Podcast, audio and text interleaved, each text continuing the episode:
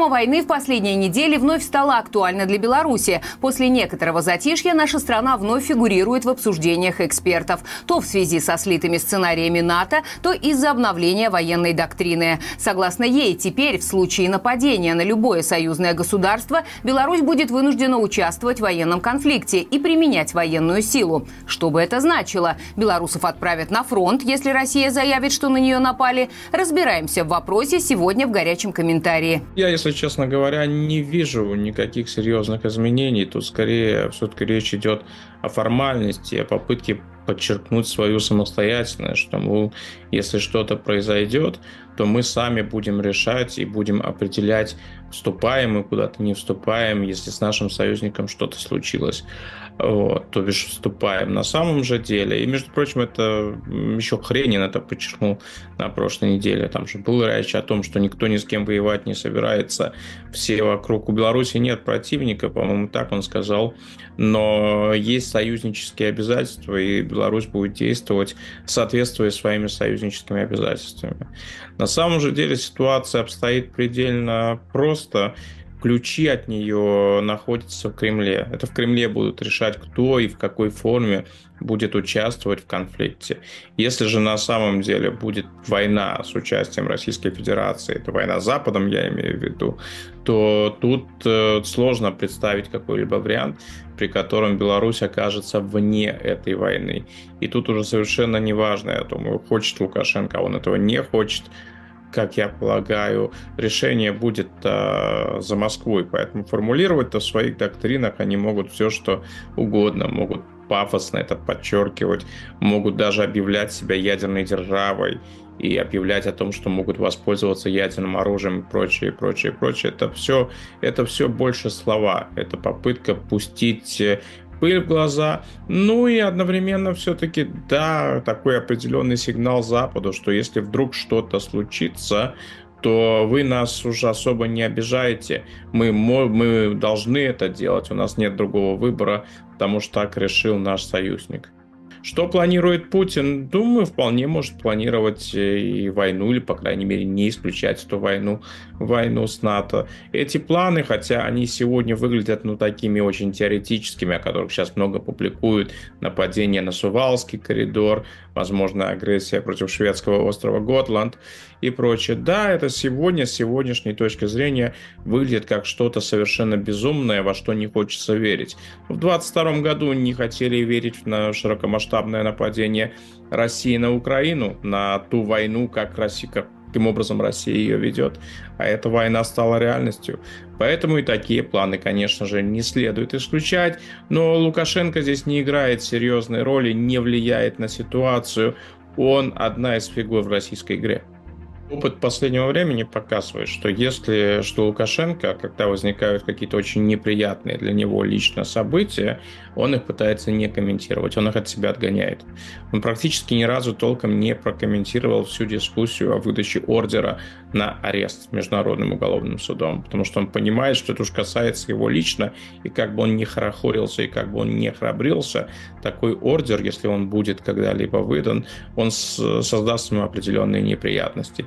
Поэтому он эту тему игнорировал. Также он игнорирует и сценарии, любые сценарии Э, нападения России на стран НАТО, конфликта России со странами НАТО, прямого конфликта.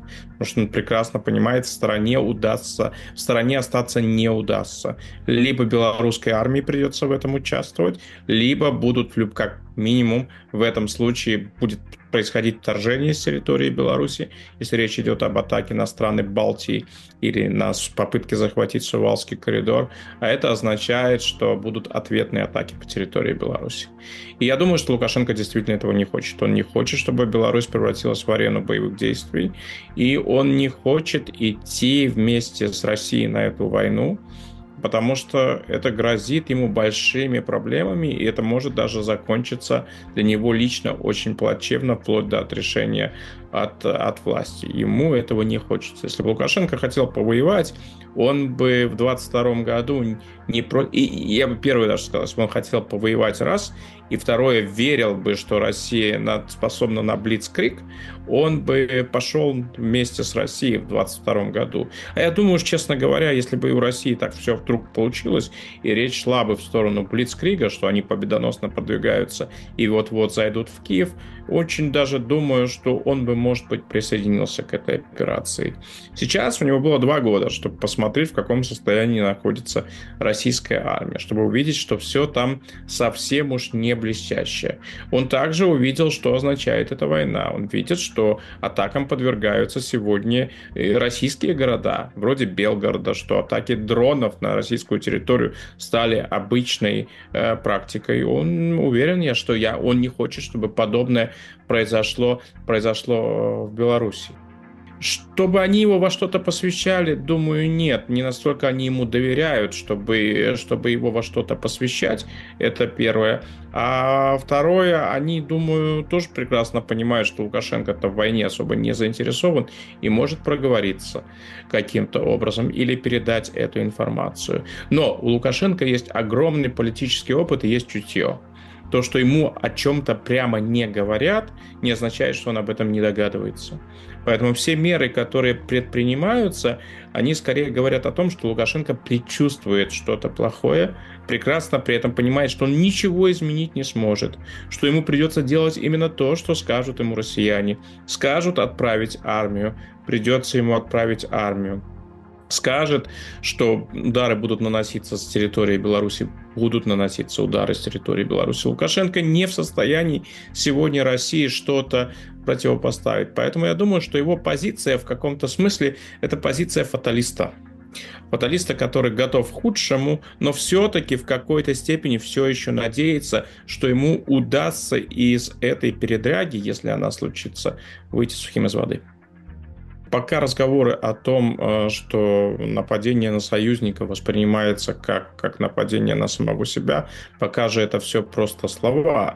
И они же намеренно вот бросаются громкими словами, которые, естественно, подхватывает западная пресса. Я думаю, во многом Запад является адресатом э, эти, этих посланий. Хотя, конечно же, и люди, которые живут в Беларуси тоже, но за этими словами пока ничего не стоит потому что реакции же могут быть самые э, различные. Лукашенко же на протяжении уже двух лет повторяет, что Беларусь участвует в специальной военной операции российской, так называемой, прикрывая российские тылы, тылы Запада. То есть что-то подобное, какую-то такую формулировку можно писать в другом ситуации. Да, мы вот союзника, союз, мы воспринимаем это как э, нападение на союзника, и мы будем отражать как, какие-либо опасности, которые могут произойти там в западном направлении. То есть там поле для маневра и для интерпретаций, оно очень широкое. Во-первых, они должны четко прописать, э, кто такие союзники. Они должны действительно прописать, какая может быть реакция и какие могут быть э, ответы. Но пока это все совершенно общие слова. Ведь, опять же, единственным государством, которое подходит вот под этот образ союзника на данный момент, этим государством является Российская Федерация, потому что Беларусь э, состоит в союзе с Российской Федерацией. Лукашенко очень часто называет такие страны, как Азербайджан или Казахстан или Таджикистан, может быть, когда-нибудь Зимбабве или Экваториальную Гвинею союзниками назовет. Но это пока просто слова. Это как-то должно быть э, сформулировано и совершенно четко, ведь речь идет о, о серьезных вопросах. Но важно при этом все-таки отметить такой момент. Все сценарии, которые вот рассматриваются сейчас, о которых идет речь, сценарий военного противостояния России и НАТО, они практически все затрагивают Беларусь напрямую.